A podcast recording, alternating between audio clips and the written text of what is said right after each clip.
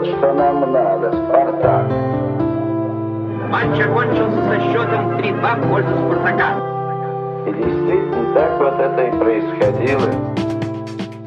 Всем привет! Это спин подкаста «Люди гибнут за Спартак», который выходил и вроде как был завершен уже больше года назад.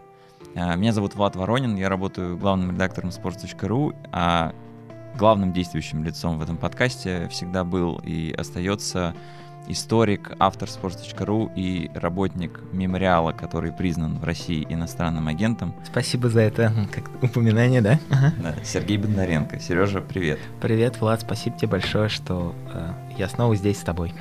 Ничто никогда не заканчивается окончательно, как известно, поэтому мы снова здесь. Э, люди, я надеюсь, уже не гибнут в таких количествах, как в наших предыдущих частях, но, тем не менее, история продолжается. Ничто не заканчивается, из уст историка звучит угрожающе. А, ну, в целом, кажется, правда, потому что история, которую мы рассказывали, вроде была завершена. Мы рассказали историю братьев Старостиных, э, про всех трех, про контекст, в котором они росли, развивались и развивали «Спартак», э, чем закончилась э, вообще их судьба, как это повлияло на «Спартак» и на весь советский и, может быть, даже российский футбол. А, но сейчас у нас есть повод вернуться. Повод а, не позитивный. История в том, что мемориал, который признан в России иностранным агентом, еще раз а, уточню это, может быть ликвидирован по решению Верховного суда. Заседание суда состоится 14 декабря, и мы в связи с этим решили записать такой особый выпуск, чтобы объяснить, что мемориал дает нужный контекст, нужные знания на историю вообще вокруг нас, и частью этой истории, собственно, является футбол. А, Сереж, давай коротко, возможно, восстановим контекст для тех, кто, может быть, чего-то не понимает. А, что есть такое мемориал и почему его могут и хотят ликвидировать? Да, а, спасибо. Положительная сторона в том, что если мы выйдем после 14 то, возможно, можно быть спокойно набирать все дисклеймеры, поскольку если суду мемориал ликвидируют, то, кажется, и проблемы с э, наименованием уже тоже не будет. А мемориал — это одна из самых старых сейчас в России э, некоммерческих общественных организаций. Вот. По сути, это просто э, некоторое собрание людей, которые вот уже больше 30 лет назад, в позднюю перестройку, значит, постепенно стали... Э, сначала они просто встречались друг с другом в том, вот в очень, очень в духе этого, того времени, как тогда это было принято, всякие клубы по интересам, а, обсуждения общественные, вот. А постепенно это переросло в некоторое общественное движение, то есть, которое заявило своей целью э, прежде всего работу с прошлым, с, ну, в тот момент практически еще и с настоящим, то есть с советской историей и прежде всего связанной с историей репрессий, потому что всем было понятно тогда, я думаю, что на самом деле и сейчас тоже понятно, что это огромная часть как минимум нашей истории 20 века, которая совершенно непропорционально в общественной жизни представлена. То есть об этом это только вот я вот сижу в этом мемориале, мне кажется, что все только об этом и говорят, а вообще говоря, об этом говорят мало, и даже если говорят, то очень часто сам контекст разговора и, э, в общем, сами ценности, о которых идет речь, они, как мне кажется, довольно сильно извращаются. Изначально была такая задача, что вот соберутся люди, э, они сделают они сначала собрались и решили, что они просто хотят поставить памятник, что вот вообще нет огромное количество жертв, никакого памятника нет, никакой такой по-настоящему общественной памяти о событии, какой-то проговоренной памяти тоже нет, поэтому вот давайте соберемся и это сделаем. Тогда время было для этого, казалось, очень подходящее, потому что в перестройку как раз стали говорить об этом очень много. Какой-то памятник поставили, памятник вообще появилось довольно много за это время, но очень быстро стало понятно, что эта тема никуда не уйдет, и что нужно как минимум заниматься там, просвещением, писать книги, э, не знаю, преподавать, э, устраивать какие-то научные конференции, с одной стороны, а с другой стороны появилась вся эта, в общем, никуда не делась вся общественная повестка, то есть очень быстро появился правозащитный центр «Мемориал», который стал заниматься войной в Чечне, э, правами человека, э, а сейчас уж вообще, как бы я с трудом себе представляю, как как э, это небольшое количество людей пытается собой закрыть такое огромное количество вещей, которые приходится сейчас делать в связи с защитой прав э, наших сограждан. Я, слава богу, все еще там работаю и очень рад, что там работаю. Для меня всегда это было очень э, интересное, любопытное сочетание, да, что я футбольный гик, Вот. Но при этом я все-таки историк, и, и э, то есть в мемориале на меня всегда, я, когда я прихожу в спорт, мне сложно обычно объяснить, что я делаю в мемориале. Вот ты, ты Влад, понимаешь, но это тоже во многом потому, что мы много э, говорили, что-то записывали. А, в основном мне сложно объяснить, что я делаю в мемориале. То же самое в мемориале.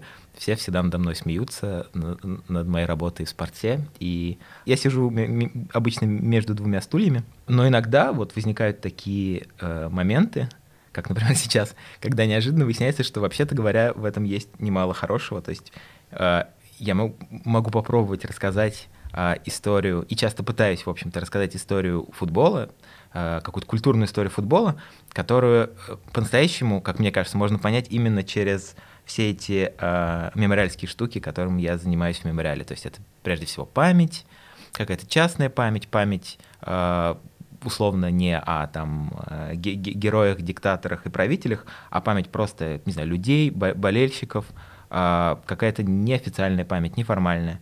Вот, вот такие вот штуки меня очень интересуют.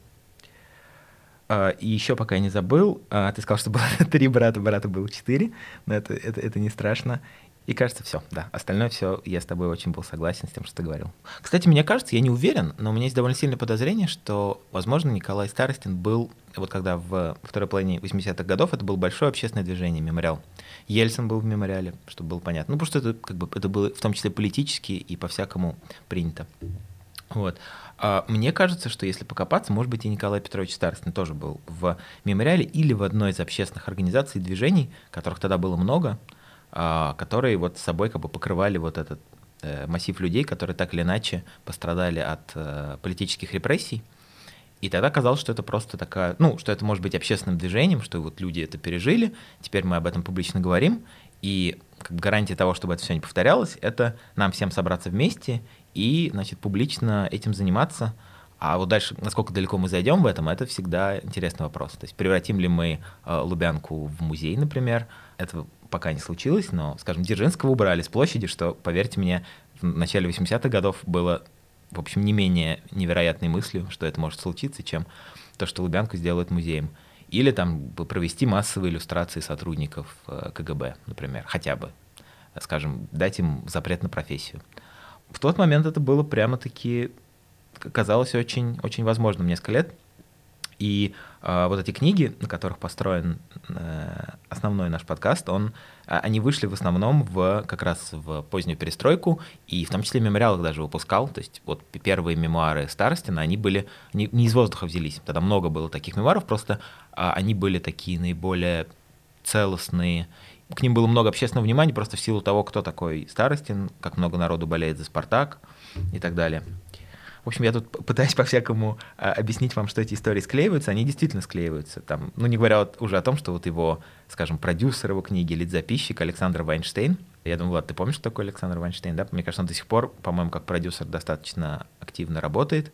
Ну, если коротко, один факт все знают Steamroll чемпионат России, вот он тот человек, который сделал, что чемпионат России стал Steamroll чемпионатом России. Абсолютно, да. Это, кстати, удивительно. Я не, никогда про это, вот ты сейчас сказал, я никогда не задумался, что в каком-то смысле Вайнштейн до некоторой степени выполнил функцию Старостина э, с, с чемпионатом СССР. То есть Старостин как бы до некоторой степени спродюсировал этот чемпионат СССР, то есть как э, политически его прикрыл там с помощью Косарева, вот. А Вайнштейн в совершенно новой ситуации, а, с совершенно новыми там деньгами, покровителями и так далее, вообще-то, да, немало сделал для того, чтобы э, там чат России с, в середине 90-х годов постепенно э, стал на какие-то более-менее коммерческие, понятные рельсы. Вот.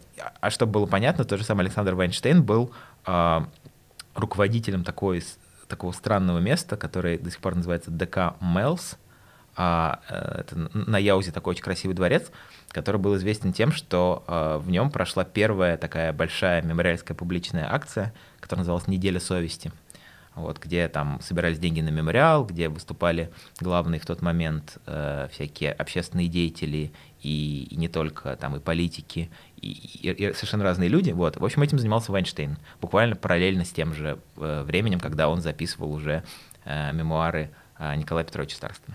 И все-таки почему закрывают мемориал? Что, что происходит? Какие претензии? Претензии, э, там они, это две части, я не буду рассказывать очень подробно, э, расскажу самое, э, на мой взгляд, красноречивое.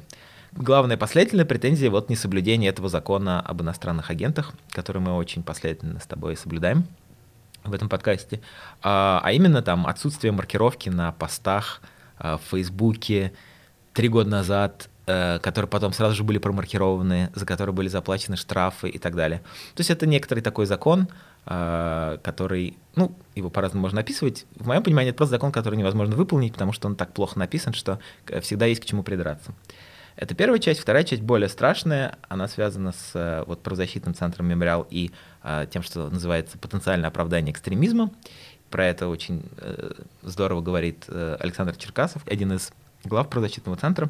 Две части. Первая — это просто то, что «Мемориал» составляет список политзаключенных, что, мне кажется, важно и как, как никогда своевременно сейчас — и всегда говорит, что он составляет этот список, но не солидаризируется тем самым со, со взглядами всех людей, которые в этот список входят, потому что не, не обязательно любить человека, одновременно сознавая, что он политзаключенный.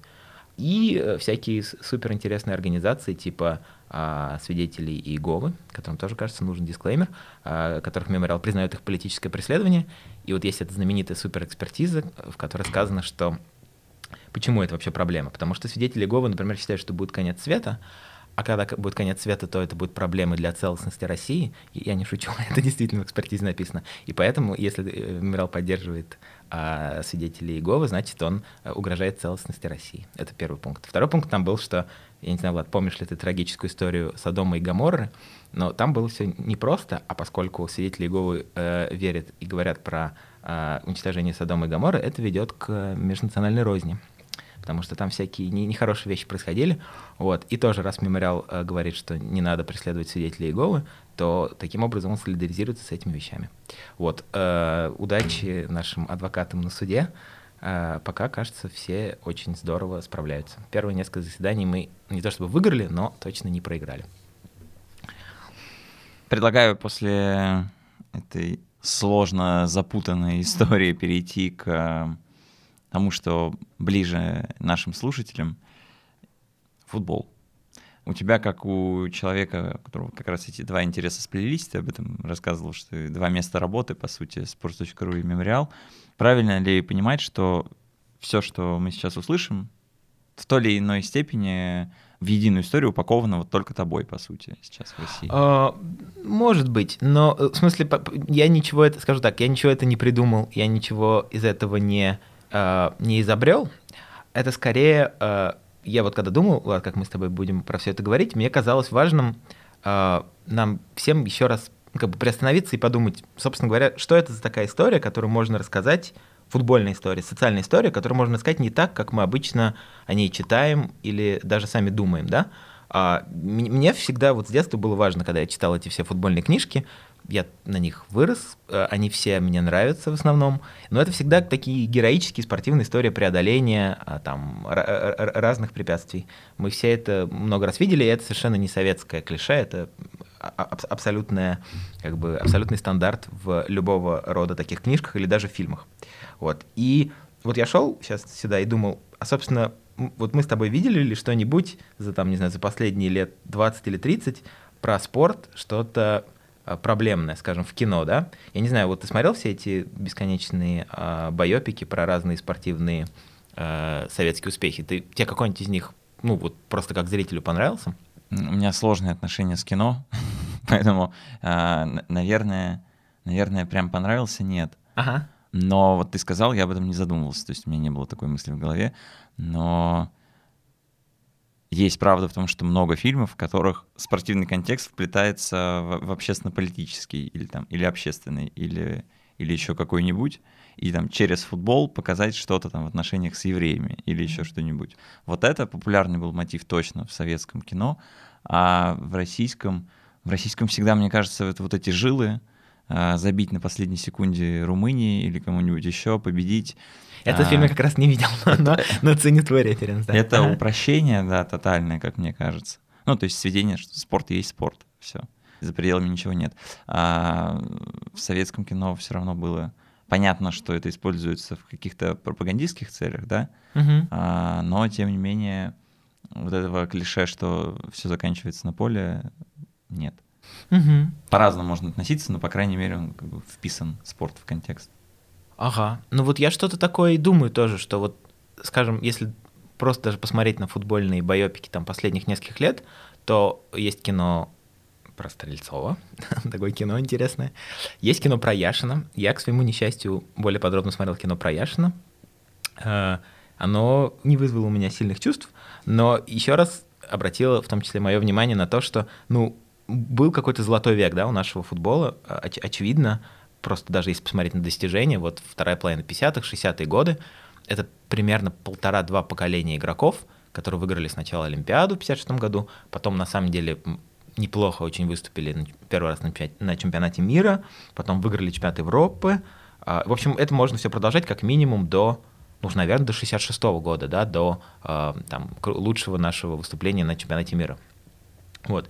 И вот об этом поколении а, сейчас, когда там за последние, скажем, лет 10 уже крепко ухватились за всю эту значит, линию, что мы всегда шли от победы к победе, вот, э, вот, вот вышли как минимум два этих фильма, если подумать, наверное, уже, может быть, даже и больше уже что-то есть, я сейчас, может, что-то забыл. Вот. И, и когда я вспомнил эту историю, сразу же мне при, стали приходить в голову как бы параллельное ответвление этих сюжетов. То есть, а что, собственно, это были за игроки, что с ними происходило, что я про них знаю, чего не было в этих фильмах. И э, из этого э, родилась вот эта моя не суперсложная теория, э, такая э, завязка, да, что вот, представь себе, что, значит, 56 год, э, советская сборная по футболу впервые выигрывает Олимпиаду, э, Олимпиада проходит в Мельбурне, прямого воздушного сообщения между Австралией и Советским Союзом еще в то время нет, поэтому нужно плыть на э, кораблике, потом, наверное, можно лететь, но после того, как советская сборная выиграла эту футбольную Олимпиаду, было решено отправить их на поезде из Владивостока в Москву.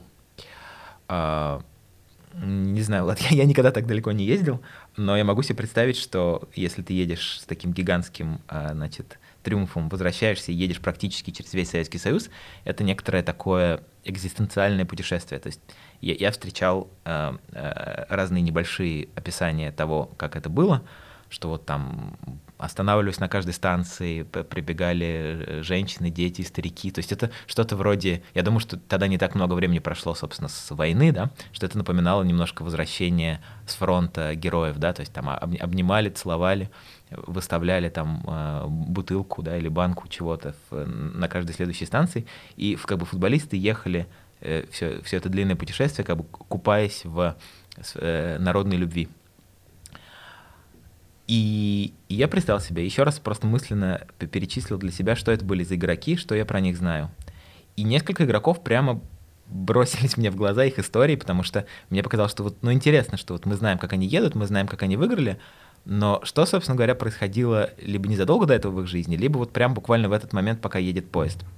И, и я подумал, что вот, а, а давай выделим их просто несколько штук. Мне кажется, еще надо ага. отметить, что Олимпиада прошла ага. в конце года. Ага. А в начале года прошел великий и значимый съезд э, партии коммунистической, на котором ага. был развенчан миф, о, ну, не миф, а осужден культ личности Иосифа Сталина. Ага. А, и, ну, это как сильный, важный кусок этого социального контекста года, в котором этот поезд э, едет сквозь страну. Да, ты очень прав, потому что, э, да, это, наверное, важно, чтобы просто представить себе, что это какой-то год, но это потом уже чуть пост постфактум это все стали называть оттепелью. А, но вот эта сама идея, что вдруг про вообще про огромный кусок только что прошедшей истории можно таким образом говорить, что это вообще возможно, что, э, ну, в общем, это, если предельно это обобщить, это какое-то огромное время надежд и, и новой открытости, да, а, много будет в ближайшем будущем к тому моменту проблем, но вот эта идея, что, собственно говоря, ведь мы и в, и в Олимпиадах-то советская сборная участвует всего лишь второй раз к тому моменту. Была вот это сталинское участие в 52 году, э, очень непростое, да, там после этого, как ты помнишь, эту самую команду э, ЦСКА просто расформировали по итогам. Вот. А сейчас все вдруг поворачивается в совершенно другую сторону, и этот 20-й съезд, если его Э, на него там, с высоты птичьего полета посмотреть, то, э, конечно, самое важное, что случилось, это, во-первых, да, осуждение Сталина, очень ограниченное, очень незаконченное, и которое потом довольно сильно отмотали назад, а, тем не менее осуждение, которого раньше никто себе представить не мог. И, во-вторых, это все совпадало, конечно, уже с активно шедшим возвращением людей из лагерей. То есть вот, собственно, братья Старостин вернулись всего лишь за пару лет до этого, там одни из первых. А к 56 году люди все еще продолжали возвращаться, их приговоры продолжали пересматриваться. И э, сейчас, я думаю, вообще невозможно вообразить, насколько это был большой общественный процесс, который вообще всех затронул. То есть у всех был кто-то, кто кого-то знал, кто сейчас вот должен был вернуться. Или люди узнавали все-таки впервые за там иногда почти 20 лет, что их близкие погибли, что они не вернутся, потому что им об этом до этого момента не говорили. Большинство людей вообще не знало. То есть вот как ушел человек там 10 лет без права переписки, так ты ничего про него и не знаешь. И вот э, это все этот самый 56-й год. И как, как, как часто бывает, да, что вместе с, каким-то, с каким-то общественным всплеском, да, человеческим, бывает какая-нибудь спортивная победа. И это все объединяется, и кажется, что вот она прекрасная, счастливая новая жизнь, которая вот-вот наступит.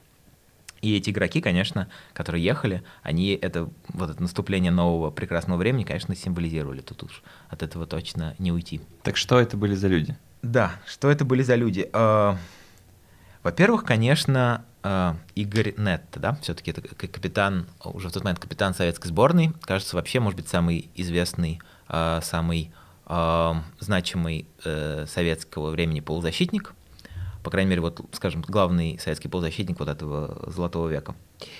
И он выиграл этот кубок, потом он выиграет э, еще чемпионат Европы. И вот он едет в этом поезде, а одновременно, э, как ты, Влад, тоже знаешь, ведь он, у него есть старший брат, Лев Нетта, который э, с конца 40-х годов э, находится в лагере в Норильске как э, коллаборационист.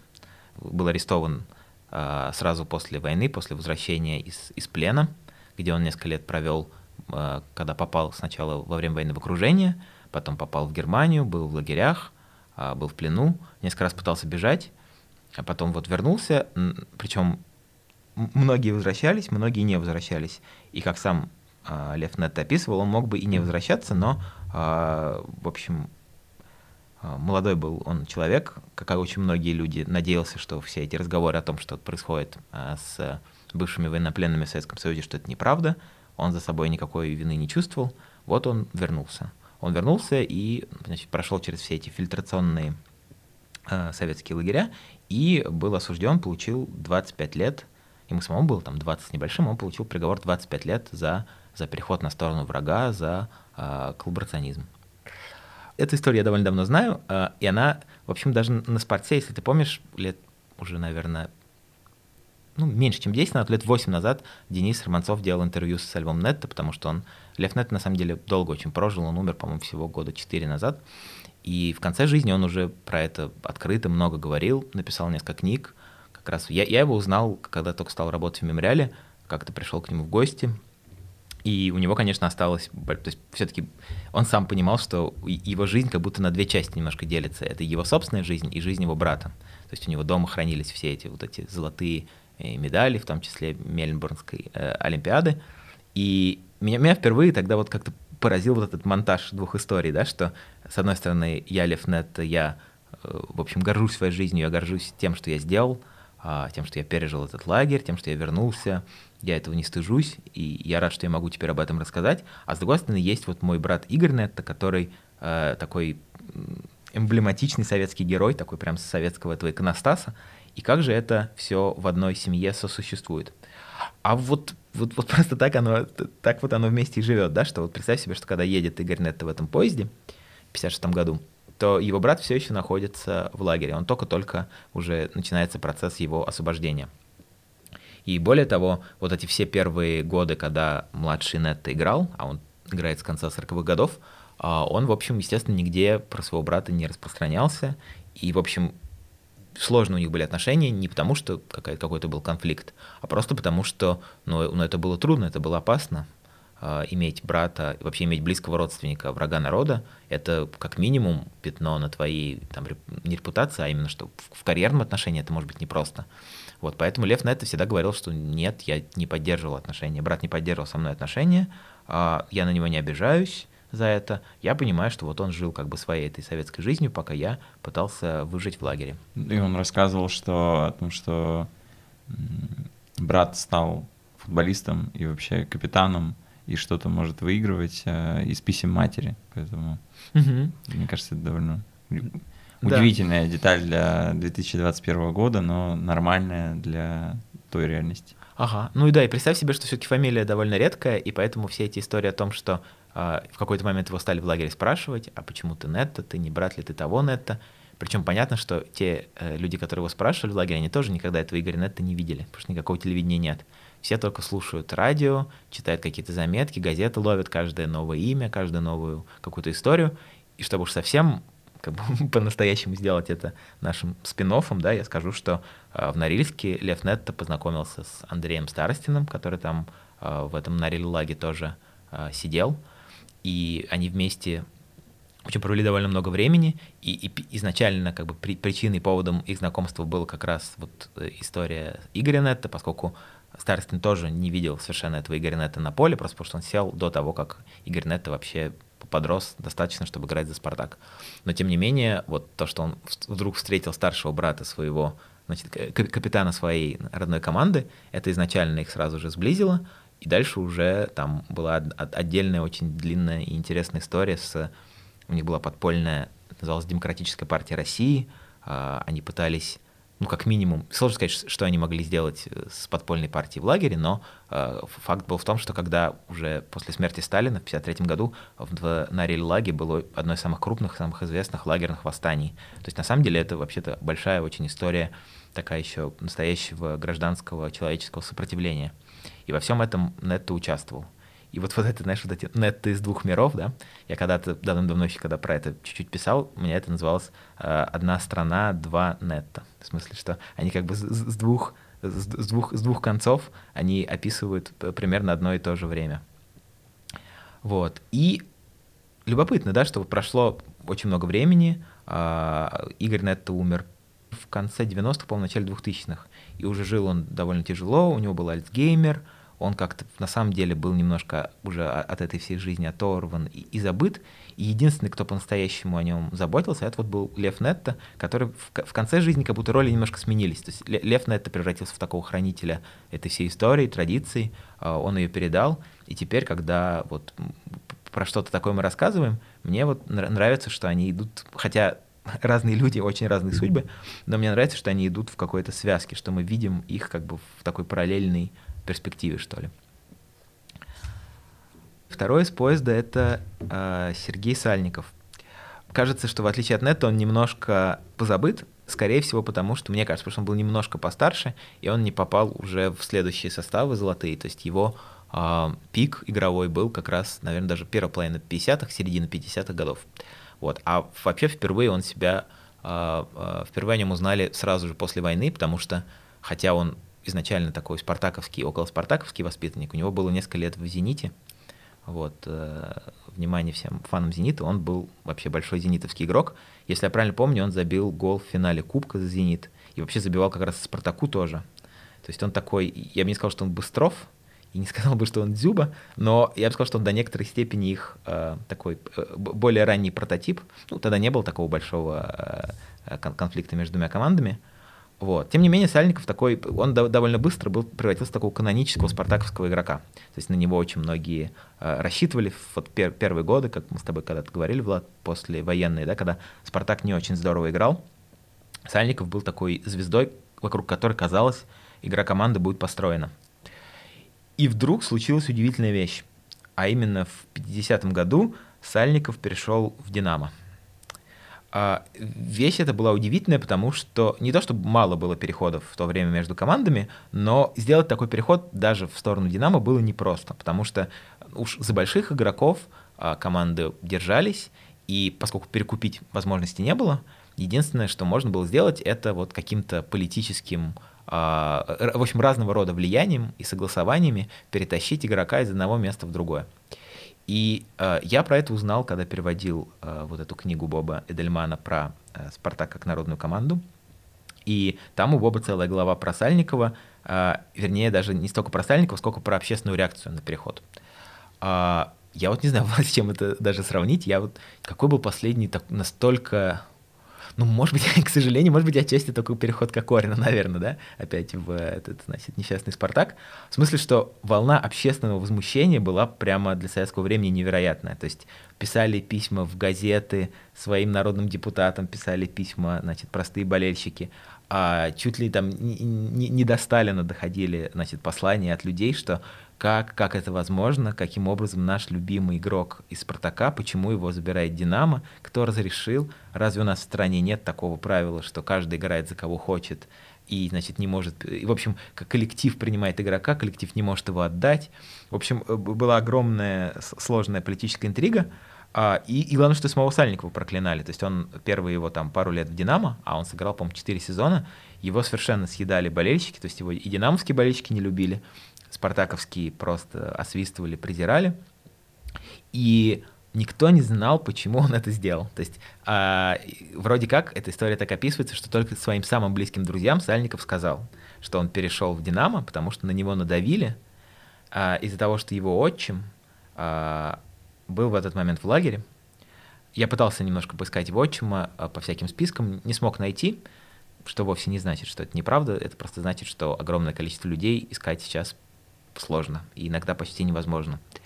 В общем, э, отчим был в лагере и натурально там умирал, и просто в какой-то один прекрасный день к Сальникову пришли и сказали, что если ты хочешь помочь своему отчиму, э, мы можем поспособствовать, мы же Динамо, мы можем его перевести куда-нибудь, улучшить ему условия, но для этого ты должен перейти в Динамо. И Сальников действительно это сделал. И четыре года играл в Динамо, играл, как кажется, по статистике не очень хорошо, хотя команда была отличная у Динамо, и они с ним, по-моему, даже выиграли титул, по-моему, один или два раза они при нем выиграли, но тем не менее Сальников, в общем, как описывали тогда э, все эти спортивные журналисты, в общем, не был он прежним, э, немного забивал, немного отдавал, э, нарушал режим, и э, к 56 году, вот как раз к этому моменту, когда вдруг все раскрылось и переменилось, он успел вернуться в «Спартак», и он превратился обратно в такого, значит, э, народного спартаковского героя к этому моменту. А, не знаю, вот ты, ты наверное, не, не видел, но ты знаешь, да, что у Спартака есть вот этот э, музей, да, э, клубный, и он держится на нескольких таких опорных легендах. Вот первая легенда, это, конечно, Старостина, а одна из следующих — это Сальников. Я вот был недавно в музее Спартака и увидел, что они там скопировали, то есть они не нашли настоящую, но скопировали такую легендарную телеграмму, которую Сальников якобы отправил в «Спартак» в момент, когда его смогли обратно вернуть в команду. А, его вернули, но, во-первых, с дисквалификацией за вот как бы самовольное возвращение, а во-вторых, с него сняли важный тогда очень значок заслуженного мастера спорта. То есть, знаешь, в качестве такого как бы наказания и, то есть, типа, уходи, но мы тебя обдерем, лишим тебя всего, что ты тут получил. А, а что давал значок? Значок давал, ну, во-первых, ну, он давал деньги, но я думаю, что деньги это не главное. Я думаю, что значок был одним из немногих просто признаков твоего статуса футбольного. То есть ты там э, не так уж много было в советском футболе наград, а спортивных, личных тем более. Вот. И вот это ЗМС, это было в тот момент очень важно. И он его потерял. И вот в этой телеграмме он, если я правильно помню, он написал что-то типа э, «потерял заслуженного, приобрел вас». То есть как бы это было такое триумфальное возвращение с э, блудного сына. Вот. И вот когда он вернулся, было несколько золотых лет, когда он играл здорово, и Спартак побеждал, и он поехал на Олимпиаду. В общем, был такой прям драматический, красивый хэппи у Сальникова. И вот он, да, вот едет, значит, Нетто, а, а по соседству сидит Сальников со своей вот такой вот э, историей. И где-то рядом еще одна легенда Спартака. Да, да, Никита Павлович Симонян, э, который, слава богу, жив еще, и который тоже тут я совершенно просто к нему отсылаю, потому что он об этом написал в своей книге, которая называется «Футбол только ли игра?». Интересное название, любопытная книга. Я ее когда-то, помню, купил э, подростком, ее переиздание, где, как сейчас помню, на обложке был Андрей Тихонов зимой в матче с командой Карлсруэ. Это никак меня не связывалось с названием книги Симоняна «Футбол только ли игра», но тем не менее так, так эта книжка выглядела. И э, в ней Симонян описывает свой, в общем, вот именно это еще одна такая success story, но из-за того, что она написана в э, поздние 80-е, по-моему, начале 90-х годов, там уже нет такой прям большой цензуры, то есть там он себе позволяет довольно много чего рассказать. И в частности он говорит вот э, много очень интересных вещей про свою нач- начало карьеры, про игру в Сухуми, про то, как его хотели, а, как вот при, приехали, как, как знаешь, часто это бывало, и сейчас уже меньше, но тогда это было прям такое клише, да, что команды из э, центральной части Советского Союза приезжают на юг на сборы, где нормальные поля, там весна, вот, они играют с местными командами, и тут бац, какой-то невероятный нападающий, Никита Симонян, э, забивает, забивает, не может остановиться. Э, естественно, он сразу привлек внимание не, нескольких команд, и вот одна из них, московские крылья Советов, захотели его себе э, сразу забрать, что было очень-очень непросто, потому что тогда вот эта вся э, Великая Советская Дружба Народов, она советских учебниках великая, на самом деле очень-очень сложная. Там все, все было замешано на куче согласований и, и куче всякой политики. И вот так просто взять кавказского игрока и забрать из Кавказской же э, республики э, в Москву, а не, скажем, в Тбилисское Динамо, да, куда был ему естественный путь, было страшно, страшно сложно. И тогда, если я правильно помню, помнишь, вот мы с тобой говорили про Абрама Дангулова, такой был вот этот э, кавказского происхождения тоже uh-huh. замечательный тренер у Спартака в конце 40-х, которому э, приписывается вот это новое изобретение спартаковского футбола, то есть не не бей, беги как раз, а вот... Стеночки сбегания. Да-да-да, вот именно Кружева. кажется, это все Дангулов, и кажется, что он это много взял из, собственно, того, что тогда называлось южный стиль игры, да, то есть мелкий пас, а, значит, индивидуально подготовленные игроки, вот. Тогда вот он только переехал не, не очень давно в Москву, Дангулов, но, и, но тем не менее, как это часто бывает, как бы был сориентирован на, вот, на, на, на этот футбол, и поехал в Сухуми, увидел э, Симоняна, захотел его забрать, но не так это было просто. То есть сам, сам Никита Павлович описывал, что а, значит, сначала приходили к нему, с ним разговаривали, что куда ты едешь вообще. Вот. Потом в какой-то момент его даже вызвали на встречу в местное КГБ, где с ним тоже говорили о том, что куда ты едешь, ты же знаешь, как к, нам в Москве относятся к кавказцам, они там нас называют обезьянами, мы же не люди для них, оставайся здесь, играй здесь, это твой дом. Но Симонян хотел поехать, в том числе вот как раз фигура Дангулова, как э, человека, который его, его культуры, который его понимал, и который говорил, что я тебе покажу, значит, вообще все, все равно главный футбол там в Москве, ты будешь жить в Москве, будешь получать образование в Москве, будешь у меня играть. В общем, он семью уговорил, что было очень важно. Но вот последний акт этой маленькой драмы был такой, что когда Симонян таки уже собрался уехать, или, кажется, даже уже уехал и потом вернулся там на следующий сбор, кажется, а его отца пришли и арестовали. Просто. Э, Причем арестовали совершенно без э, вообще, ну, не то что без причины, это как раз никакая не новость. В общем, арестовали по, по типу за, заложничества. То есть просто поставили условия. Вот видишь, что мы делаем с твоим отцом, если ты уедешь сейчас, он э, из тюрьмы не выйдет. А, что случилось дальше, мы в подробностях не знаем. Знаем только то, что это продлилось не очень долго, буквально несколько дней и, значит, включился какой-то, видимо, другой, более высокий уровень согласований, потому что тоже, в общем, они там в Москве не совсем сидели без, без помощи, да, как-то, в общем, было это решено на каком-то более высоком уровне, и отца Симоняна отпустили, и сам Симонян уехал. Э, представь себе на секундочку, да, что вполне могло быть и не так. Он вполне мог, бы остаться, и вообще вся, вся, вся жизнь советского футбола повернулась бы несколько иначе, да. Это просто, это же просто важнейший советский нападающий 50-х годов, Никита Павлович Симонян. Э, там, он, не знаю, держал бомбардирский рекорд э, лучшего э, форварда советского, там, вплоть до поздних 80-х, когда его побил, по-моему, Протасов, Олег Протасов его побил. В общем, э, супер игрок, супер карьера, и вся она держалась, на самом деле, в какой-то момент на волоске вот э, этой истории с его с отцом. И опять, прости, значит, что я все время к этому возвращаюсь, едет поезд, э, выиграли они Олимпиаду, и вот сидит, значит, Нетта со своей историей, Сальников со своей историей, Симонян со своей историей. Симонян к тому моменту уже игрок на, на, немножко на сходе.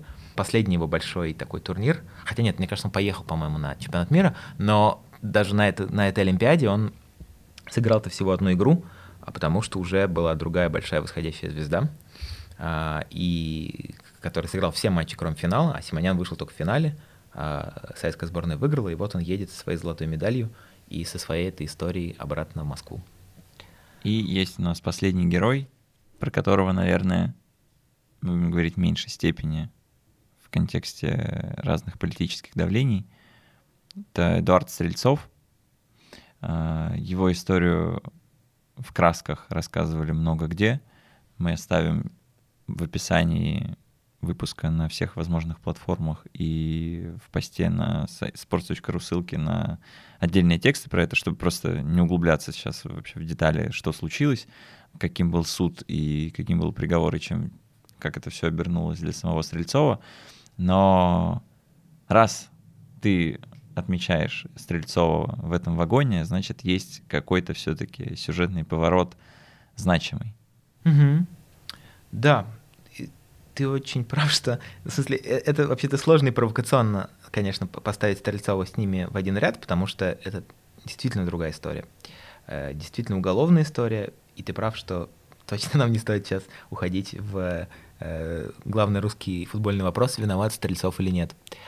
А, я бы скорее про другое сказал, да, что вот когда его арестовали и когда вся эта штука завертелась, а, насколько это было всем знакомо, да, то есть вот что э, часто это и мемориал в этом упрекают, и мы часто про это, с этим сталкиваемся, да, вот с этой гранью между тем, что э, уголовные преследования, неуголовные, вот на самом деле они все были ведь тоже преступники, ты же понимаешь, конечно, конечно, тут есть огромное количество проблем, в которых, вообще-то говоря, в том числе и мемориал-то всегда очень точно и разбирается. На самом деле, если углубиться, от, ответы на это, причем основанные на законе, на конкретных этих статьях, они всегда найдутся.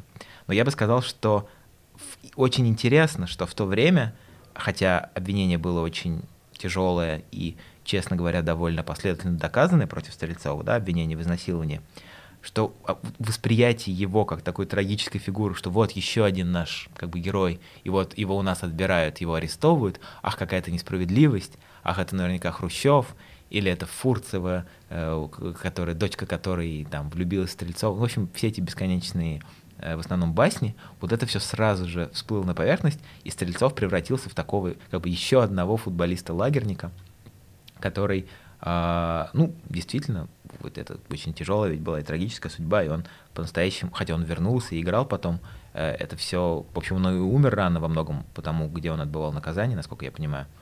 Вот, но эм, меня в свое время поразила вот эта одна деталь, что э, ты же понимаешь, что советские суды все в основном были э, даже по уголовным делам либо закрытые, либо полузакрытые, не, не было прям такой большой тем более дело Стрельцова, которое привлекало много внимания, и именно поэтому а, по, по значит, старой советской традиции не, не надо туда настоящему публику пускать. Но то, что там на этом суде был Андрей Старостин, меня это в какой-то момент прям потрясло. Я подумал, что вот надо же, видишь, как... Ну, то есть формально у него была возможность на туда попасть, потому что он уже к тому моменту работал в сборной СССР, и Стрельцов был его как бы подопечный, да, то есть он мог, мог, мог получить эту проходку на суд. Вот. Я думаю, что вот он пошел на этот суд, и ну, конечно, он не мог не сравнивать, да, это со своим собственным судом, который у него был до этого там всего-то 15 лет назад. Не, не, так, не так уж и много времени. То есть как бы он опять вот это столкнулся с этой штукой, что да, вот футболист а, арестованный, а, сейчас осудят, никто ничего не может уже сделать, вот, и, и он как бы не, не может никак ему помочь, но может хотя бы просто быть рядом и, и как бы увидеть, чем все закончится, чем все обернется. И вот в этом поезде 56 -го года Стрельцов еще совсем молодой игрок, совсем молодой, это был первый турнир. И дальше вот эта легенда о том, что э, Стрельцов сыграл все матчи, кроме финала, и на финал не вышел, и, э, а медали давали только тем, кто э, вышел на финал, и что ему Симонян предлагал медаль свою и говорил, что ну ты больше заслужил. А кажется, это все-таки легенда, но я ее перескажу, поскольку мы тут, чем мы тут вообще занимаемся, да? что Стрельцов ответил, что, что Никита Палыч, что ты оставь себе, ты, я, я, знаешь, сколько я еще их выиграю, таких этих медалей. Вот. А, а в итоге, конечно, оказалось, что это высшая, ну, хотя бы формально это была высшая точка его карьеры в 17 лет а, участие в Олимпиаде и золотая медаль.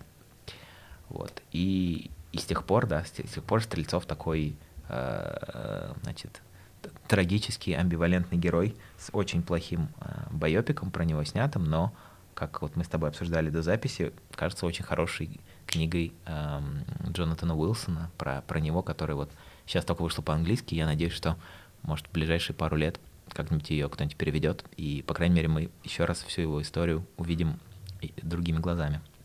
Вот едет этот поезд и, значит, приезжает в Москву, бац, и тут все эти ребята выходят, и э, новая жизнь начинается.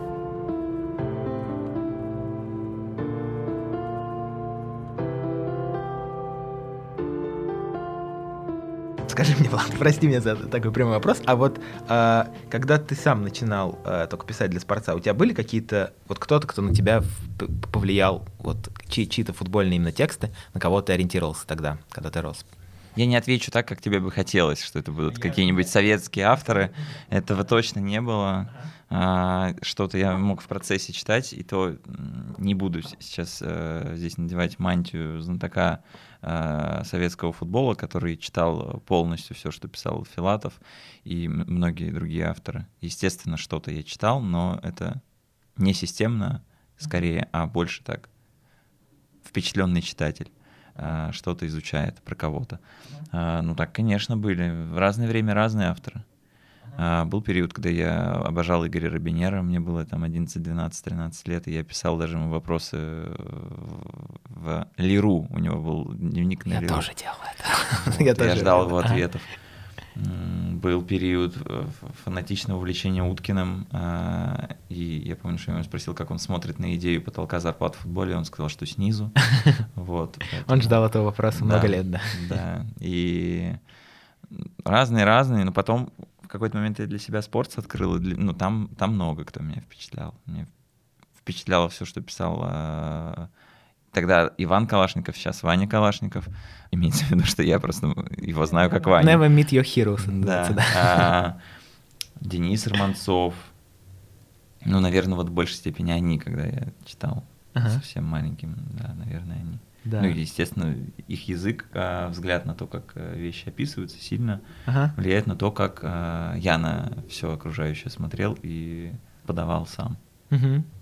Да, ты знаешь, если бы вот было у нас, если бы мы э, записывались как э, Порошин Лукомский, у нас было бы еще как бы свободных три следующих часа, я бы предпринял попытку э, тебя нарисовать вот эту генеалогию, которая бы, как минимум, я очень любил тоже и люблю читать там Ваню, Дениса Романцова. Я помню еще даже э, значит, э, Диму Навошу и Юру Дудя еще в газете «Известия» по- попрошу. И, и как бы я не знал, что Юрий столько же лет, сколько мне, вот, и что я в, там, в 15 лет читаю, он в 15 лет это пишет, а это все часть некоторой традиции, Э, Осознают они это или нет, я думаю, часть из них точно осознают, часть осознают это еще чуть позже, когда просто немножко со стороны себя увидят, что есть некоторая футбольная советская традиция. Советская не в смысле советская, советская просто по времени, да? Э, Традиция э, как бы писания о футболе местная.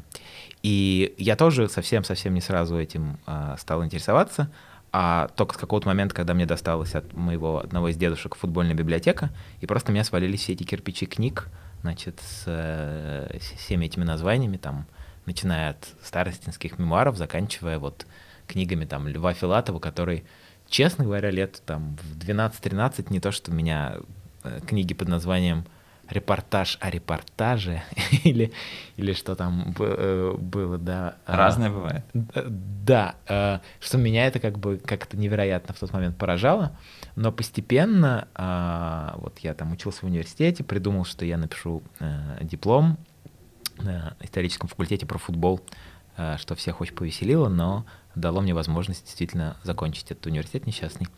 Вот, тогда я это все прочитал и и вдруг впервые это увидел, знаешь, не как писание о футболе, сколько как вообще, собственно, какие-то, ну, как какие-то книги, да, то есть я, это не какая-то цеховая, да, проза, там, типа, кто-то пишет про, там, э, э, заводы, а кто-то про лошадей, а кто-то про футбол. А что это, в принципе, изначально это какой-то какой текст, какой-то взгляд на мир, а потом уже футбол — это важная часть этого, но только часть.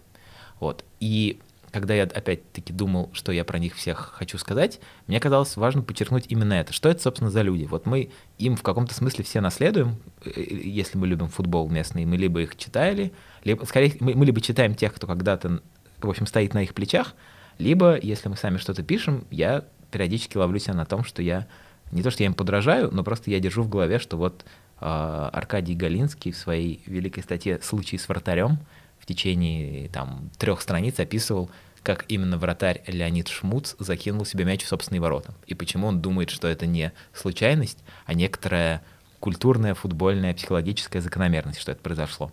Некоторые такие вещи, э, безусловно, в нас остаются. И я бы хотел немножко с тобой поговорить про э, несколько ключевых этих журналистов, э, что, собственно, откуда они взялись, почему они так писали, и почему сейчас, когда вот-вот мемориал закроют, э, нам, может быть, интересно было бы про это вспомнить. Давай попробуем. Давай попробуем пойти по их генеалогии, то есть от, пойти от самого старого и самого забытого к э, тоже забытого, но практически нашего с тобой современника почти. А первый человек это Михаил Давыдович Ром. А, мы про него несколько раз немножко писали на спорте, то есть он там упоминался, я думаю, что э, и, и далеко не только и, и я про него писал. Я думаю, что если кто-то про него что-то помнит, то, наверное, помнит, что это первый э, русский футбольный легионер. Он был в месте, где сейчас проводит свободные минуты Александр Кокорин. Да, Кокорин — тайный герой нашего Но... подкаста, который давай, давай так, он, он был футболистом. Да, он был футболистом. В этом важное отличие от некоторых других историй. А, да, он играл во Флоренции, как играл. То есть вот искал Кокорин, я сказал, а что, собственно, Кокорин? Для меня это исключительно Кончельскис. Тут я смотрю, ага, точно, да. А, Ром, а, вот Михаил Ром, а, интересный, кстати, футболист, защитник. Он должен был играть в сборной а, Российской империи на Олимпиаде 2012 года, не сыграл там по разным причинам. Уехал во Флоренцию, потому что он был еврей, а в то время еще действовал старый э, этот имперский закон про черту оседлости, то есть, в общем, были города, были профессии, был род занятий, который еврею, а, а не выкресту, да, не, не человеку, который, скажем, по разным причинам мог бы принять христианство, просто чтобы, как многие очень делали, да, чтобы просто жить а, в другом месте. В общем, он, э, Ром это делать не стал, поэтому, чтобы как-то вырваться, он уехал, а, играл во Флоренции, выиграл там местный какой-то региональный чемпионат. В общем, очень интересная история мало, мало на самом деле исследованная. Но для нас важно другое, что когда вот он вернулся, когда после революции, э, время очень больших возможностей, в 20-е годы он э, превратился в такого протофутбольного тренера. Потому что, как мы с тобой тоже говорили уже, что, собственно, настоящих тренеров в современном смысле вообще не было. Были просто такие, как бы, художественные руководители, да, там, это тот, кто, ну, в лучшем случае выбирает состав, в худшем, значит, стоит на бровке, что-то там покрикивает и, в общем, на минимальном уровне руководит происходящим на поле. Вот Ром был, с одной стороны, такой, с другой стороны, не такой, потому что от него пошла вот эта традиция. А, то есть он был тренер-интеллектуал, это уже тогда было понятно, и хотя не очень много про него оговариваются старости, но тем не менее они его упоминают. И мне кажется, что вот в моей голове, например, а, он явно на них должен был влиять в разных смыслах в 20-е годы, когда он некоторое время работал со сборной Москвы, где играл тогда в основном Николай и Александр, но уже и э, Андрей постепенно тоже э, подтягивался в эту команду. Потренировал Ром, потом э, в 30-е годы работал уже таким футбольным методистом, тогда это было тоже очень Uh, всем казалось, что это будет супер важно. Снимали всякие учебные фильмы. Мне было бы ужасно интересно их по поискать. Я даже когда-то пытался. Кажется, что, по-моему, почти ничего из этого не сохранилось.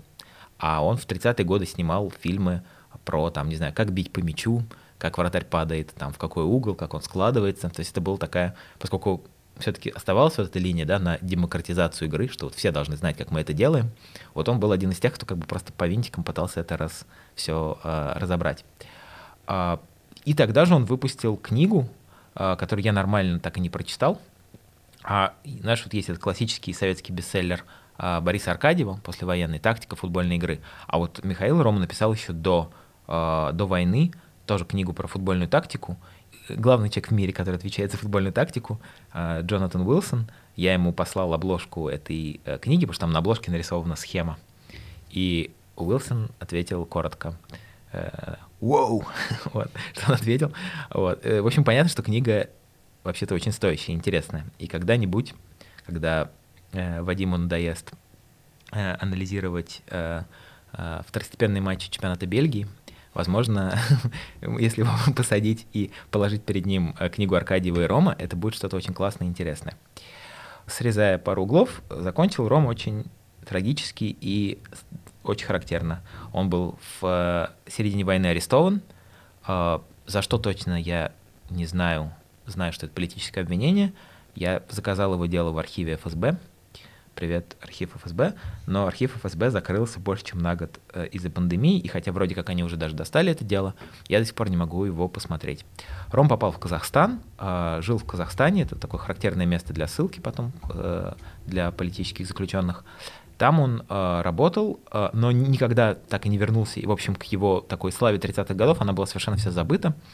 И я про него узнал, как и многие, наверное, кто вдруг, если слышали его имя, то знает его последнюю книгу которая называется «Я болею за Спартак». Интересная книга, потому что там, собственно, про Спартак-то не очень много, потому что, ну, в общем, Ром не играл за Спартак. Эта книга скорее про Рома и про его жизнь, ну, насколько это возможно было написать в 50-е годы. Но мне, меня всегда казалось очень э, интересным, любопытным, да, что человек так называет книгу. То есть ты называешь так книгу, в которой ты, в общем, про себя рассказываешь, и не так много рассказываешь про Спартак. Это некоторый манифест, да, некоторая такая констатация того, что вот я оттуда вырос, я такой вот человек, а, хотя вы меня, наверное, не знаете. И вышла она вот буквально в алматинском издательстве, никогда не переиздавалась, а, лежит тут у нас там, не знаю, в трех экземплярах в каких-то библиотеках в Москве, а человек, ждущий своего а, какого-то летописца, что ли, который про него напишет, потому что я уверен, что из Рома можно, из его стиля и из того, как он вообще говорил про футбол, а, можно довольно много, довольно далеко дойти. То есть показать, что очень многие люди, которые писали потом, знали они это или нет, они основывались на, на том, что делал Ром давным-давно. Вот. А, вот тебе первый, первый герой из э, этой серии. Да. Вторым героем, наверное, будет человек, которого я уже упоминал. Ага. И, наверное, самый известный автор в футболе советской эпохи, ага. Лев Филатов. Наверное, я не смогу как следует э, как-то отдать, отдать должное Льву Филатову, и, и я его читал недостаточно, всего там пару книг, а у него их гораздо больше, поэтому я бы попробовал его в паре, э, в, таким, в таком комбо с его близким другом Константином Есениным, сыном, э, собственно, Сергея Есенина. Э, я думаю, что они во многом друг на друга похожи в смысле их вот такая жизненная э, журналистская траектория, потому что, хотя Филатов был прям профессиональный журналист, да, он э, главное, наверное, что про него можно помнить, это то, что он э, придумал и, и сделал вот этот еженедельник футбол, из которого, в общем-то, выросли -то дальше просто все, да. Все-таки там, не знаю, Спорт-экспресс вырос не из советского спорта, если я правильно понимаю, а именно из еженедельника футбол, который потом был футбол-хоккей, собственно, там буквально редакции, там первый главный редактор ушел из футбола и, значит, Спорт-экспресс. А, в общем, это, это была главная, главная советская футбольная пресса. А, основал ее Лев Филатов в 60-м году. И, и рядом с ним все время был а, его друг Константин Есенин, который был по месту работы строителем, а по... знали его все как безумного футбольного гика и статистика. И автора там миллиона разных статистических э, э, колонок, э, что тогда было очень нетривиально, поскольку никто, собственно, ничего, ничего не обсчитывал, и там даже авторов голов далеко не всегда печатали э, в газетах. А важны они мне еще потому, что, собственно, откуда они такие взялись, да? Они оба, во-первых, они оба дети репрессированных родителей, что, поверь мне, в то, как бы в то время людей очень сильно как бы определяло Филатовскую историю я знаю хуже, знаю, что у него был арестован отец, он сам про это пишет, когда он был еще подростком. А его мать, как тогда часто делали, э, если не арестовывали, тогда высылали. Вот мать выслали за 101 километр, и он остался подростком просто один в большом городе. А, не знал, что делать, был в совершеннейшей растерянности, он был как под попечением своей тетки.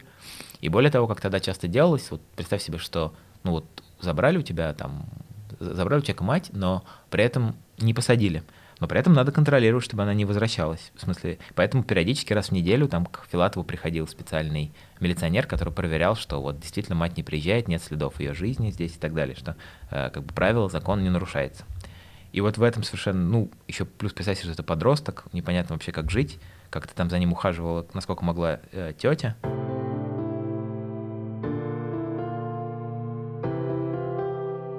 Лев Филатов из книги «Обо всем по порядку. Репортаж о репортаже». Увидел в одной из витрин афишу матча «Динамо-Спартак». Я прочитал ее всю, никуда не шел, делать было нечего. Соблазнила цена на билет, самый дешевый, такие деньги у меня водились. Зашел в магазин и купил билет. Не зная, что меня ждет, почувствовал облегчение. Что-то замаячило, открылось впереди. Как жил в том году, рассказать нелегко. Весной арестовали отца, немного погодя выслали за 100 километров от Москвы мать. Как он сам в своей книге про проводит очень прямую связь между своим детством, э, потерей родителей и, и футболом. А с другой стороны, есть вторая э, как бы, часть той же истории э, — это война. Но сейчас, прежде чем я перейду к войну, просто отмотаем полшага назад и скажем про Константина Есенина, который примерно его же ровесник, который в еще более э, драматических обстоятельствах потерял вообще свою семью, потому что, ну, его отец Сергей Есенин, как многие помнят, э, покончил с собой. Э, дальше он остался со своей матерью, очень известной актрисой Зинаидой Райх, и ее вторым мужем, не менее известным великим драматургом, э, господи, драматургом, главным режиссером театра Всеволодом Мерхольдом. Мерхольд был арестован, его пытали, потом он был расстрелян. А мать его убили при непонятных совершенно обстоятельствах, очень как бы жестоко, необычным каким-то образом. В общем, ни, ничего не украли. В общем, очень это было похоже на такое политическое убийство. Одним словом, они в разной степени, но оба выросли как практически как э, сироты с подросткового возраста, Есенин и Филатов. Дальше оба прошли войну, э, тяжело прошли эту войну, а, вернулись оттуда, и вот есть у них их вот такое детство, и есть у них война, и есть у них футбол. И дальше мне, например, страшно интересно, что их собственное а, как бы рассуждение о футболе очень часто отталкивается от вот этих двух вещей, да, что, а, например, вот в, то, как Филатов в своей книге говорит о том, что а, вот они часто любили с Есениным смотреть на какую-то публицистику, там, выходящие книги о войне, которых, как ты понимаешь, выходило, конечно, очень много, там, в первые десятилетия после войны, да и потом. И если ты читал внимательно, то ты мог увидеть всю вот эту эволюцию, как про одно и то же, говорят по-разному, какие-то имена вдруг исчезают, какие-то появляются, принято говорить про эту операцию так, теперь по-другому. Вот. С одной стороны, это как бы ты мог бы мне сказать, что это естественный процесс, потому что вообще-то история бесконечна, вся так или иначе пересматривается, и какие-то разные акценты расставляются. С другой стороны, в советской ситуации это, как правило, значило, что просто канон меняется, и теперь нужно одного вписать, второго выписать, тут, значит, количество жертв побольше, тут теперь поменьше, вот, поскольку это все выходило в очень строгой, как бы, политической выдержанной линии.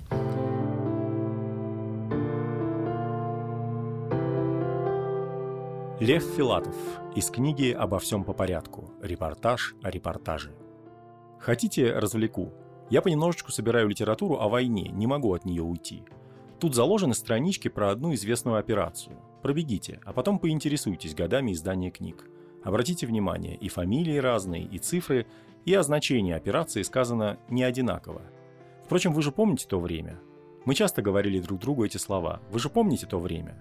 И если речь шла о футболе, память о времени помогала многое понять, всему найти место.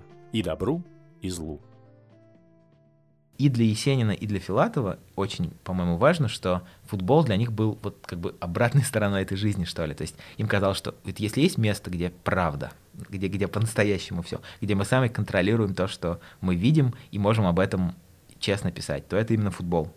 И э, вот э, и, их эти все э, заметки, они часто вертятся вокруг того, что, ну, как бы, да, да, вот есть какой-то тяжелый мир э, внешней несправедливости, где не все так, как нам бы хотелось, но есть футбол, который мы, за который мы будем бороться, который мы сохраним, как какой-то... Э, в общем, Филатов это называл островком справедливости. Мне кажется, это сильно пересекается с тем, про что вообще э, наш подкаст. Вся история братьев Старостиных, она плюс-минус про это. Ну, если так смотреть без внешнего слоя, а философское наполнение. Здесь то же самое. Ну и, наверное, это логично для такого времени, когда у тебя вовне столько всего, спорт становится территорией, в которой все немножко размывается, ты забываешь про это. Mm-hmm. Вернее, ты, возможно, используешь то, что ты это так или иначе, как ты сказал в моменте с поездом, а, мы перечислили четырех игроков, и это значимая часть состава вообще-то. Mm-hmm. Соответственно, всем это близко, все это знают, а если четыре напрямую столкнулись, про которых мы только рассказали, значит, что знают все, а, это каким-то образом наполняет, но спорт может быть а, территорией, в которой от этого уходят. А, наверное, в целом это всегда так было со спортом. Такое его предназначение сверху, наверное. Но а, есть, конечно, страшная черта времени, что кого то не возьмешь из значимых персон, кого назовут футболисты или люди, которые передали знания про этих футболистов, а, у всех судьбы какие-то изломанные. Угу. Да, да, видишь, как раз это моя как бы, грошовая теория изначально была как раз именно такая, да, что почему у нас нет в широком смысле, почему у нас нет книг, вот типа этой книги Боба Эдельмана, которую я все переводил, да, где э, про футбол говорят как про некую социальную большую силу, да, к, которая всех затрагивает не только как футбол, а как в широком смысле часть жизни. Потому что, вот ровно потому, как ты это очень здорово сказал сейчас, что э, должно быть что-то, что как бы жизнь настолько тяжела и ужасна, что не нужно к ней еще подверстывать и наш футбол. Вот я, например, всегда это слышу, когда говорят футбол вне политики в русском контексте. Они говорят типа, ну, как бы уберите эти свои грязные руки, все это ужасно, мы знаем, что это все ужасно, все мы знаем там, пусть люди по-разному относятся, знаем мы там и про пытки, и про Путина, про кого хотите мы знаем, но наш футбол не трогайте, это наша как бы детская любовь, там увлечение, мы хотим, чтобы он был чистым и настоящим. Но, к сожалению, по, как я, по крайней мере, это понимаю, ну, как бы можно закрыть глаза и представить себе, что это так, но по факту это никогда не так. Поэтому есть всегда только два пути. Либо закрыть глаза и как бы держаться и считать, что Дед Мороз существует, как бы, либо, может быть, как бы постараться люб любить все это, отдавая себе отчет в том, что это всегда часть внешней жизни тоже. И в чем большая сила, по-моему, Филатова и Есенина в том, что они, насколько они могли, насколько это было тогда возможно, потому что все-таки как бы цензура есть цензура. Ты, не, есть вещи, которые ты выпустить просто не можешь тогда. Сейчас в этом смысле, конечно, это несравнимо проще. Вот. Тем не менее, они очень много себе позволяли, и не то, что позволяли, а как бы они сами опытным путем выясняли, что можно делать, что нельзя. И поэтому совершенно не случайно именно из этой традиции, все-таки в широком смысле демократической традиции, да, выросло вот это все советское футбольное писание. Почему я еще говорю демократическое, да, тут я бы вернулся к войне, э, что а, вообще история вот этой советской литературы по послевоенного времени, она очень сильно от, от войны отталкивается, потому что вот когда появился этот термин такой который потом, конечно, страшно все зам замотали, э, окопная правда, да, то есть вдруг появилось такое как бы ощущение у всех, и все увидели, да, что, ну, есть какие-то вещи, о которых, ну, ты не солжешь все-таки. То есть, конечно, пропаганда будет все за, там определенным образом поворачивать, но все равно есть некоторый такой опыт огромный, коллективный, который все разделили, и они тебя поймают на лжи, если ты будешь откровенно врать. Вот. И это все началось именно с э, военных повестей. И не случайно, что, собственно, первая книжка Филатова была не, вообще не про футбол, а про, про войну. Его фронтовая какая-то повесть, кажется, сильно очень изрезанная цензурой. Есенин тоже про, про это писал. То есть вот мне кажется, что из их вот этих военных вещей выросло дальше их стремление писать а, про футбол, как про вот, да, я сказал «Островок справедливости», а ты, конечно, помнишь, что э, в смысле это был тот самый матч Спартак Динамо Тбилиси, переигровка, на которой Филатов пошел, э, тогда еще мальчиком, и вот он говорил, что тогда мы держались, вот именно про этот матч он потом говорил, что мы держались за футбол как за островок справедливости. То есть мы видели, что если Спартак выиграет, значит есть еще правда, потому что это же все несправедливо, что заставляют переигрывать, что это все политика. Вот, значит, есть, мы можем что-то противопоставить вот этой всей внешней жизни. Но все равно есть здесь элемент самообмана, как в ситуации футбол вне политики. Футбол российский не может быть вне политики, потому что он от нее зависит. Он кормится с ее руки. Соответственно, что происходит внутри политики, влияет на футбол так или иначе. Заставляет подстраиваться. Здесь то же самое. Ну, а, окей, выиграл, но, но это не избавило футбол от того, что некоторые вещи можно было решать в кабинетах. Это ни, никуда не делось. Поэтому, а, с одной стороны, да, но это, это торжество спортивной справедливости, но не справедливости вообще. Мне кажется, здесь а, вот, вот от этого смешения ты не уйдешь. Есть еще один автор — который как раз за справедливость боролся э, изо всех сил.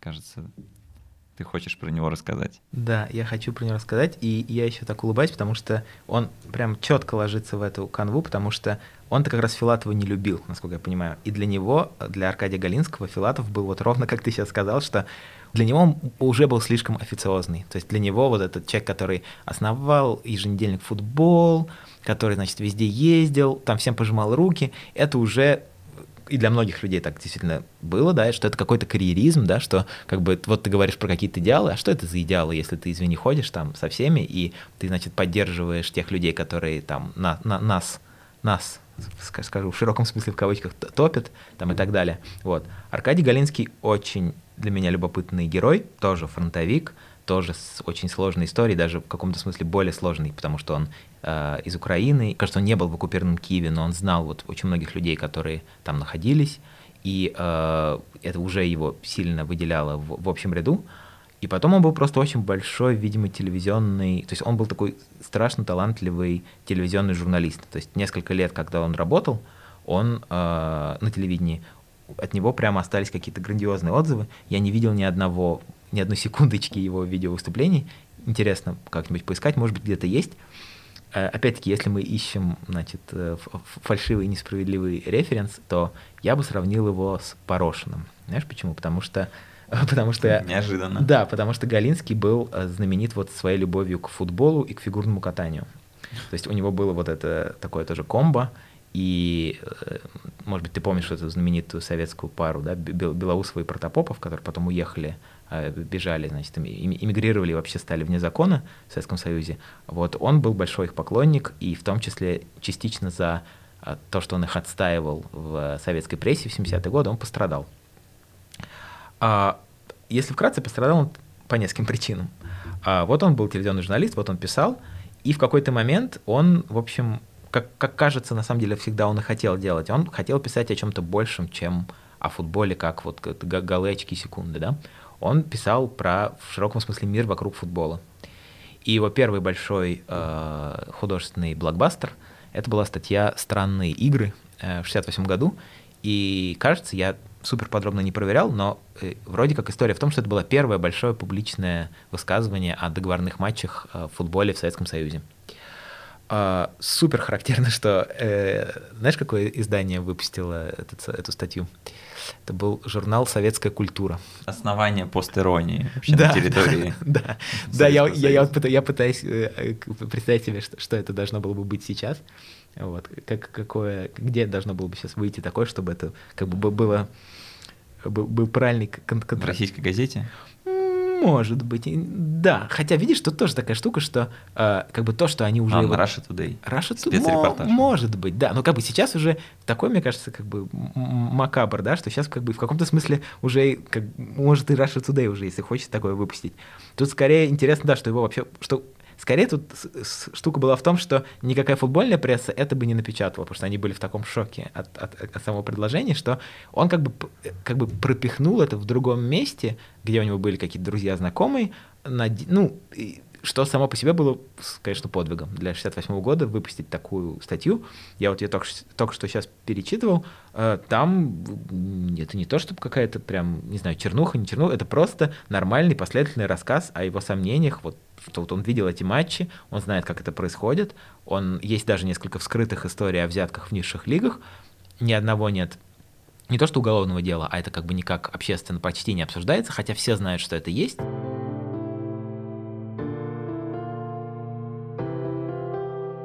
Интервью Аркадия Галинского профессору Роберту Эдельману, 1990 год.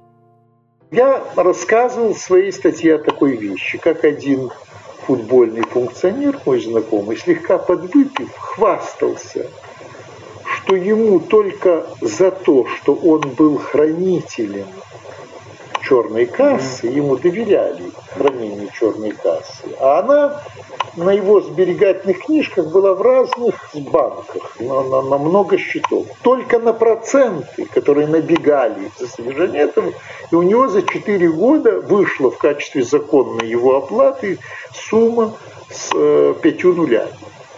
Вот так ему заплатили. Значит, вы можете представить себе, что какие средства у команд. Ну, за границей, и во Франции, и в Англии, и в Германии, всюду это тоже есть. Но там за этим следят, за этим следит криминальная полиция, есть специальные, так сказать, и ловят, вот недавно поймали, даже платини, так сказать, выплатил, понимаете, ловят, люди садятся в тюрьму, лишаются репутации. Я понятно говорю? Понятно. лишаются репутации, лишаются мест, так сказать, штрафуются на крупные суммы. У нас никогда ни один человек, ни разу за это не пострадал. Поэтому эта раковая опухоль разъедает спорт. Вот на днях были матчи, совершенно ясно было заранее, чем они закончатся. Мы знали все, это знает, вот подойдите, Кучеренко, все. Мы знали, что э, Киевская «Динамо» отдаст матч Минскому «Динамо». Отдаст. Да это все знали, в этом не было никаких сомнений. Так сказать, никто не, не заключал даже на эту тему пари. Если бы вы предложили 100 тысяч против рубля, с вами, может быть, заключили просто, чтобы дать вам потом рубль. Призыв Галинского был элементарный, что ну давайте что-то с этим делать сейчас, потому что э, это ведь не, не остановится, и это как вот вся эта очень популярный э, э, либеральный советский призыв, типа соблюдайте свою конституцию, да, э, то есть просто делайте так, как у вас у самих это написано. А после этого началось его такое не, не очень быстрое, но очень четкое пике, то есть его стали увольнять э, с разных его рабочих мест. Сначала он на телевидении потерял работу, потом он несколько раз потерял работу в разных печатных изданиях. Там какие-то друзья брали его в следующее место, он держался там пол, полгода, год, э, его тоже оттуда убирали. Не помогло ему и то, что он на самом деле очень критически писал про м, киевское «Динамо» этого времени. И вообще, наверное, самая большая его жизненная такая, как бы такой его главный, что ли, герой футбольный, это, наверное, все-таки Валерий Лобановский. И тут было бы очень интересно, если бы кто-нибудь э, из современной Украины, где все-таки Лобановский огромный, огромная фигура, бы про это по, что-то порассказывал, да, потому что сначала Галинский Лобановского очень защищал и вообще знал его семью, и очень за него топил, как за нового интересного тренера, и, в общем, прям, ну, любил его по-человечески. А потом был очень большой у него откат и разочарование, когда он увидел, что Лобановский тоже встраивается во всю эту систему футбольную советскую, вот эту там э, вот эта победа дома, ничья на выезде, вот это там все эти, значит, договорные матчи, особенно внутри Украины. В общем, это все сейчас, на самом деле, все, все это более-менее все знают, а, но отчасти это все знают, потому что Галинский про это говорил гораздо больше, чем э, это было принято. В общем, в итоге э, к середине 70-х годов он потерял вообще все работы, даже, по-моему, в первой половине 70-х годов.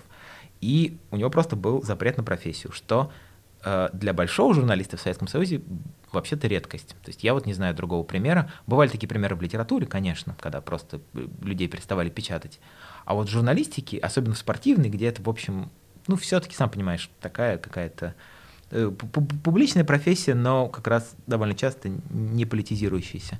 Вот. А у Галинского прямо просто закрыли, не давали ему работу, он жил, прожил там от 40 до 60 лет перебиваясь разными заработками, там как-то, э, в общем, сильно переживая, и вернулся уже только в конце 80-х, уже в перестройку, и много тогда писал, но, конечно, это было уже не то, то есть он скорее, он превратился, знаешь, из такого, ну, как бы публичного журналиста, который пишет вот о сиюминутных вещах, в такого полулегендарного, полузабытого всеми героя, который пишет что-то там про прошлое, что с ним случилось, и тоже, представь себе, все-таки 80-е годы в перестройку многие очень рассказывали, как они пострадали и так далее. И, с одной стороны, это ужасно здорово, что все могли написать. С другой стороны, ты там очередной 125-й какой-то человек, с которым что-то несправедливо сделали, ты уже чувствовал, что жизнь-то, в общем, прошла, а, а, и ты не сделал то, что ты хотел сделать.